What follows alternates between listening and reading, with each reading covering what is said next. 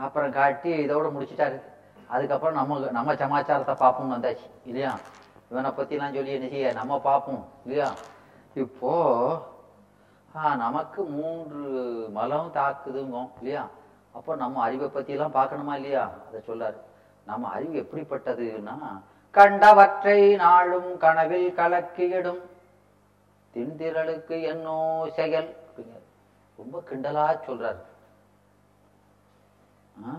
இந்த ஆசிரியர் அப்படிதான் இந்த சின்ன குரல் அப்படி சொன்னது மட்டும் இல்லாம அங்கங்க கடுமையா கிண்டல் பண்ணிடுவாரு இல்லையா? இது அவருக்குள்ள இயல்பு. கண்டவற்றை எதுல கண்டவற்றை? நாளும் கண்டவற்றை. தினம் தினம் காண்டது நனவில் கண்டவற்றை. நாளும் நனவில் கண்டவற்றை. ஒவ்வொரு நாளும் நனவுல எத்தனையோ பார்க்குமா இல்லையா? நனவு நிலையில எத்தனையோ? பார்க்கிறோம் அறிகிறோம். அத கனவுல எப்படி பார்க்கிறோம்? ஆமா மயக்கி இல்லையா? கனவில் கலக்கியிடும். எனவே நனவு நிலையில நமக்கு கருவிகள் நல்லா வேலை செய்யுது. அப்போ இருக்கிற தெளிவு கனவு நிலையில இல்லை இல்லையா? ஆஹ். அதனால நமக்கு அறிவு இருக்கிற பொருளா இருந்தாலும் நம்முடைய அறிவு எப்படிப்பட்டதாம் நனவுல ஒரு மாதிரி கனவுல ஒரு மாதிரி மயக்க அறிவு என்பதை இதுல சொல்றாரு. நம்முடைய அறிவு எப்படிப்பட்ட அறிவு? மயக்க அறிவு. இல்லையா? இப்போ பார்த்தீங்கன்னா நம்ம நண்பர். நம்ம நண்பர் தெரியுமா தெரியாதா? ஐயா கடைசியில் உட்காந்துருக்காங்கல்ல அந்த ஐயா ம், நேற்று வீட்டுக்கு போய் ம், நடந்தது பாடத்தை தவிர மற்ற எல்லாத்தையும் ரொம்ப கிளீனாக இந்த கதை சொன்னது இங்கே வெளியில் போகும்போது மழை பெஞ்சது எல்லா விவரத்தையும் வீட்டில் போய் ஒப்பிச்சிட்டாரு. பாடத்தை மட்டும் தான் சொல்லும் போது கொஞ்சம் சங்கடப்படுறதை தவிர இந்த நிகழ்ச்சி பூரா இப்போ சில சமயம் ஊருக்கு போயிட்டு வராங்கன்னு வைங்க. ஊருக்கு போயிட்டு வந்தோன்னே ஐயா ஊருக்கு போயிட்டு வந்தீங்களான்னு வீட்டுக்காரி கேட்டவுடனே எப்படி சொல்றாரு? பஸ் ஏறதுல இருந்து அங்கே வந்து இறங்குற வரைக்கும் அப்படியே ஒப்பிச்சாவுதா இல்லையா? இல்லையா? அது நல்லா ஒரு நல்லவங்க இருக்கத்தானே செய்யுது. மறந்தா போகுது. மறந்து போகல. ம்? கனவுல நிறைய மறந்து போகுது இல்லையா? பொண்ணுக்கு பார்த்து அப்போ சில சீவியம் பார்த்தீங்கன்னா நேற்று ஐயா திடீர்னு ராத்திரி பக்கத்தில் படுத்துக்கும் போதே பேசிக்கிட்டு இருக்காங்க. என்னடா என்ன பேச்சு நடக்கு அப்படின்னு சொல்லி கா- எழுப்பி கேட்டால் நான் எங்கே பேசினேன் கனவு கண்டது நான் நான் நான் என்ன இன்னைக்கு காணலையே. எனக்கு கனவு கண்டது கூட ஞாபகம் இல்லை. அப்புறம் அதுக்கப்புறம்ல கனவுல என்ன நடந்ததுன்னு. கனவு நான் இன்னைக்கா கண்டேன் அப்படின்னா இன்னைக்கு கண்ட மாதிரி தெரியலையே சொல்றோமா இல்லையா? எனவே நமக்கு அந்த அறிவினுடைய திறம் எப்படி இருக்குன்னா உன் லட்சணத்தை பாரு அப்படிங்கிறது. நனவுல நடந்ததை கூட உனக்கு கனவுல சொல்ல தெரியல உன் அறிவு அதனால எப்படி கிண்டல் பண்ணதா பாருங்கம்மா. கண்டவற்றை நாளும் கனவில் கலக்கியிடும் திண்திரல் எப்பா எப்பேற்பட்ட ஆ, திறமை இருக்கு உனக்கு? என்னோ செயல் என்று அங்கே சொல்கிறார். உன்னுடைய சுதந்திரமான தெரிந்த செயல் ஏது? என்று. அதனால நம்ம அந்த அறிவினால மயக்கறிவினால அஞ்ஞான கண்மம் தான் செய்வோம் அப்படின்னு சொல்றாரு. நம்முடைய அறிவு எப்படிப்பட்டது? மயக்கறிவு என்று இந்த பாட்டுல சொல்கிறார். ஏன்னா இந்த மூணு மலை இருக்கிறதுனால நம்முடைய அறிவு எப்படி இருக்கு? மயக்கமாக தான் இருக்கிறது என்பதை சொல்கிறார். அடுத்து அந்த மயக்க அறிவு கூட மயங்கிக்கிட்டு இருக்கமே இந்த அறிவு கூட தானே விளங்குவதில்லை. நமக்கு தானா வராது. அதுக்கும் துணை வேணும். அந்த மயக்கறிவு கூட என்ன வேணும்? துணை வேணும். அது அந்த அது இருந்தால் தான் அந்த மயக்கறிவே வரும். அதை சொல்றாரு. பொறியின்றி ஒன்றும் புணராத புந்திக்கு அறிவு என்ற பேர் நன்றர என்கிறார். அதாவது பேரு நல்ல கண்ணு. பேர் என்ன பேரு? நல்ல கண்ணு. அவன் தடவி தடவி தான் பார்ப்பான். பேர் மட்டும் நல்ல கண்ணு இல்லையா? அப்படி சொல்றாரு. உனக்கு பேரு அறிவு. ஆன்மானாலே அறிவு தானே? ஆனா இந்த ஆன்மாவுக்கு என்ன செய்ய முடியாதான்? ஒரு துணை இல்லாம இப்போ நடராசன் ராஜா மாதிரி நடப்பான். ஆ, ஆனா நொண்டி. கம்பூனி தான் நடப்பார். பேரு நடராஜன் ஆனா கம்பூனி தான் நடப்பாருங்கிற மாதிரி பேரு அறிவு தான் ஆனா அவர் நட என்ன செய்யணும்? அறிவதற்கு ஒரு துணை வேண்டும். அறிவு பொருளை தானே அறிஞ்சாதான் அறிவு பொருள். ஆனா நமக்கு பேர் மட்டும் ஆன்மானா அறிவுடைய பொருள்னு இருக்கு. ஆனா நமக்கு என்ன வேண்டியிருக்கு? துணை வேண்டியிருக்கிறது என்பதை ஒரு இதை சொல்றாரு. பொறியின்றி ஒன்றும் ஒன்று கூட. பெரிய பெரிய காரியத்துக்கு அணும் இதெல்லாம் நானே செஞ்சிடணும் அப்படி இல்லை. ஒன்றும் ஒன்று கூட தனியாக அறிய முடியாது இல்லையா? அதுக்கு எந்த ஒன்றுக்கும் நாம துணை வேணும். ஒரு சிறிதை அறியதுனாலும் துணை வேண்டும். அதனால பொறியின்றி ஒன்றும் புணராத புந்திக்கு பேர் மாத்திரம் என்ன இருக்கு? பெத்த பேரு அறிவு என்று அது ரொம்ப நல்லா இருக்குங்கிறாரு. அடுத்த பாட்டுல அப்போ இவனுக்கு சந்தேகம் வந்துடுது. இப்படிலாம் சொன்ன உடனே ரொம்ப சந்தேகம் வந்துருச்சு. ஏய் எனக்கு அறிவு இருக்கா இல்லையா? அதை சொல்லியா முதல்ல? நீ சொல்றத பார்த்தா ரொம்ப இதா இருக்கான்னு சொல்லி எனக்கு அறிவு இருக்கா இல்லையா? அதை சொல்லுங்க. அப்படின்னு கேட்காரு. யாரு? மாணவர் கேட்காரு. "அ- அறிவு இருக்கப்பா. அறிவு இருக்கு. அறிவு இருந்தா தானே அறியாம எங்க வர முடியும்? அறிவே இல்லைன்னா அறியாம எங்க வரும்? வர முடியாதுல்ல? இல்லையா? எனவே இங்க ஒளியும் இருளும் உலகும். ஒளி என்பது என்னது? திருவருள். இருள் என்பது என்னது? ஆணவம். உலகு என்பது மாயை இல்லையா? அப்போ ஒளி என்பது இன்பம் இருள் என்பது துன்பம் உலகு என்பது இன்ப துன்ப கலப்பு. இதெல்லாம் அலர்கண் தெளிவு என்றெனின் இப்போ கண்ணு இருக்கு. கண்ணு ஒளி வெளிச்சத்தை பார்க்கு இருட்டை பார்க்கு உலகத்தில் உள்ள பொருளை பார்க்கு எல்லாம் பார்க்கா இல்லையா?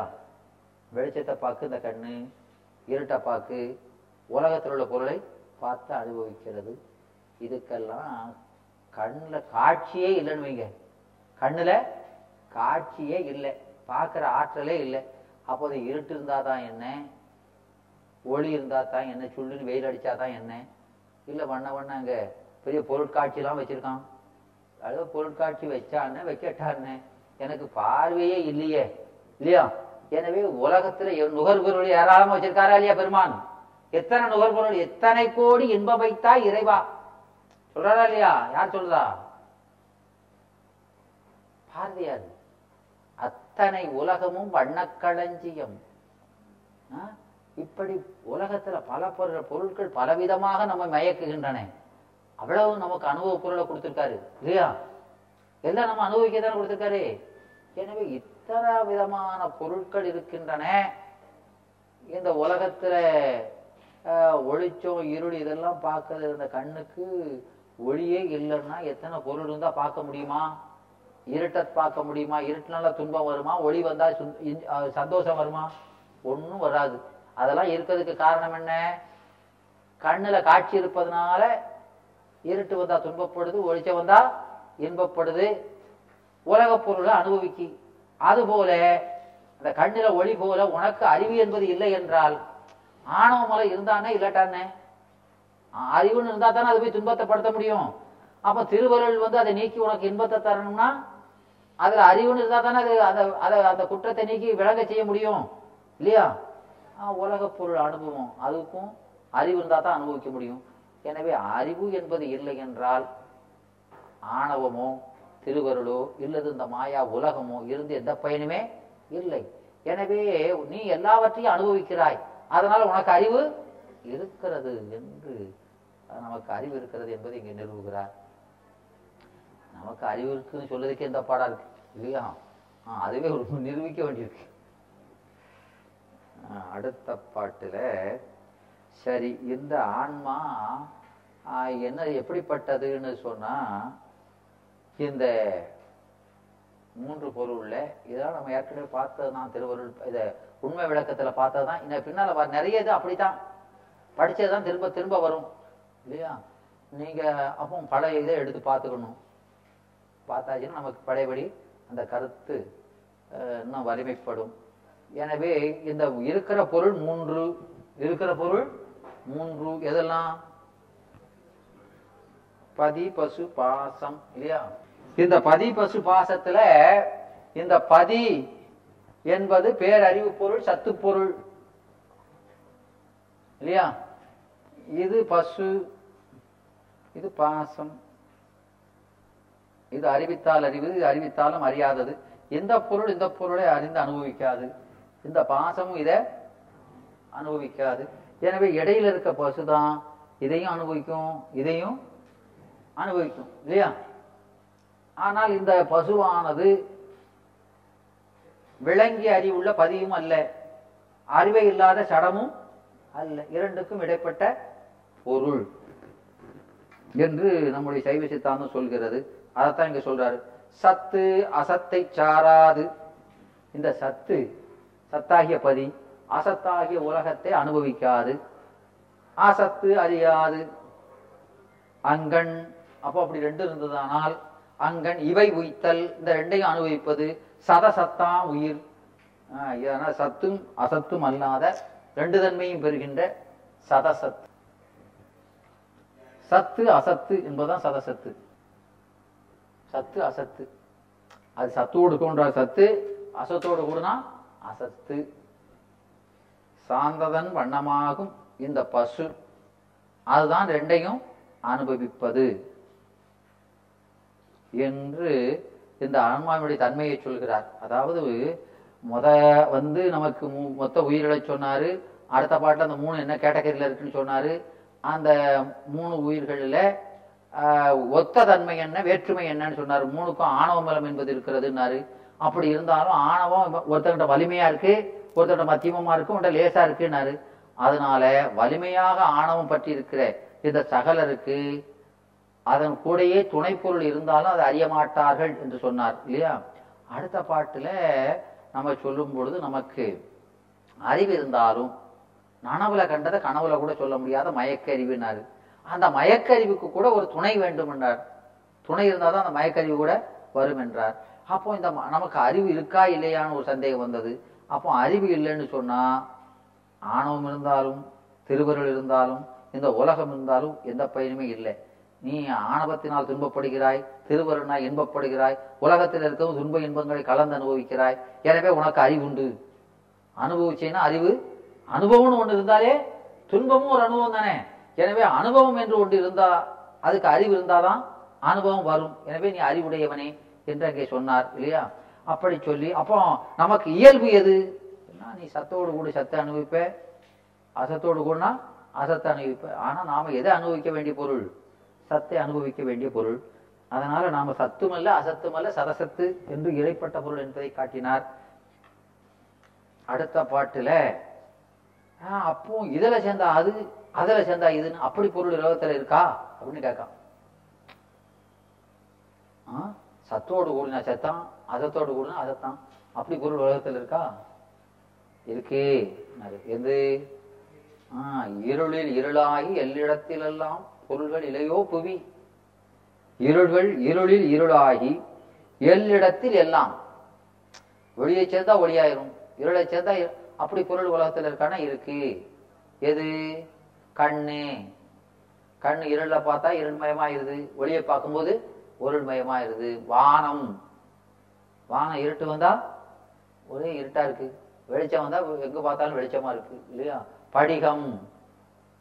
படிகை இருட்டில் வச்சா இருட்டா இருக்கு வெளிச்சத்தில் வச்சா வெளிச்சமா இருக்கு இல்லையா? இப்படி பொருள்கள் உலகத்துல உண்டு. சாந்ததன் வண்ணமாகிற பொருள்கள் உலகத்துல உண்டு. அப்போ இதுக்குன்னு அதில் போனால் அது இதில் போனால் இதுன்னு இதுக்குன்னு தனித்தன்மை இல்லையா? அப்படின்னு ஒரு கேள்வி வரும். அதெல்லாம் உங்களுக்கு இன்னும் மேலே படிக்கும்போது அதுக்குள்ள தனித்தன்மை என்ன என்பதை தனியாக சொல்வார்கள். ஏன்னா அதுக்குன்னு ஒரு தனித்தன்மை இருந்துதானே தீரணும். அது கூட சேர்ந்த அதாயிரம் இது கூட சேர்ந்த இதுக்குன்னு என்ன தன்மையா இருக்கு? அப்படின்னு ஒரு கேள்வியை கேட்டு பாடியத்தில் சொல்வார். ஆறாவது நூற்பாவில் நீங்க அந்த பாடியம் படிக்கும் பொழுது அந்த கருத்தை தெரிந்து கொள்ளலாம். இல்லையா? எனவே இங்கே இந்த பாட்டில் என்ன சொல்லியிருக்காருன்னா இந்த ஆன்மா அதோடு எதோடு கூறுகிறதோ அந்த தன்மையாக அதை அறிந்து அனுபவித்துக் கொண்டிருக்கும் என்று சொன்னார். அப்புறம் என்ன சொல்றாருன்னா இது உண்மையா அனுபவிக்க வேண்டியது எது? ரெண்டையும் அனுபவிக்க வாசம்தான் இது எதை அனுபவிக்கணும்? உலகத்தை அனுபவிக்கணுமா? இல்ல சிவத்தை அனுபவிக்கணுமா? என்னமா ஆ அதை அடுத்த பாட்டுல சொல்றாரு. அப்போ இந்த ஆன்மா அறிவு பெற்றதன் பயன் என்ன அப்படின்னா அறிவுடைய பொருளை அனு அனுபவிக்கிறதுக்கு தான். சடப்பொருள் அனுபவிக்கிறதுக்காக உனக்கு அறிவை கொடுக்கல என்பதை சொல்கிறார். அது ஊமன் கண் போலும் ஒளியும் மிக இருளே ஊமன்னா தெரியுமா இல்லையா? ஊமன் என்பது பேராந்தை கூகை என்பார்கள்.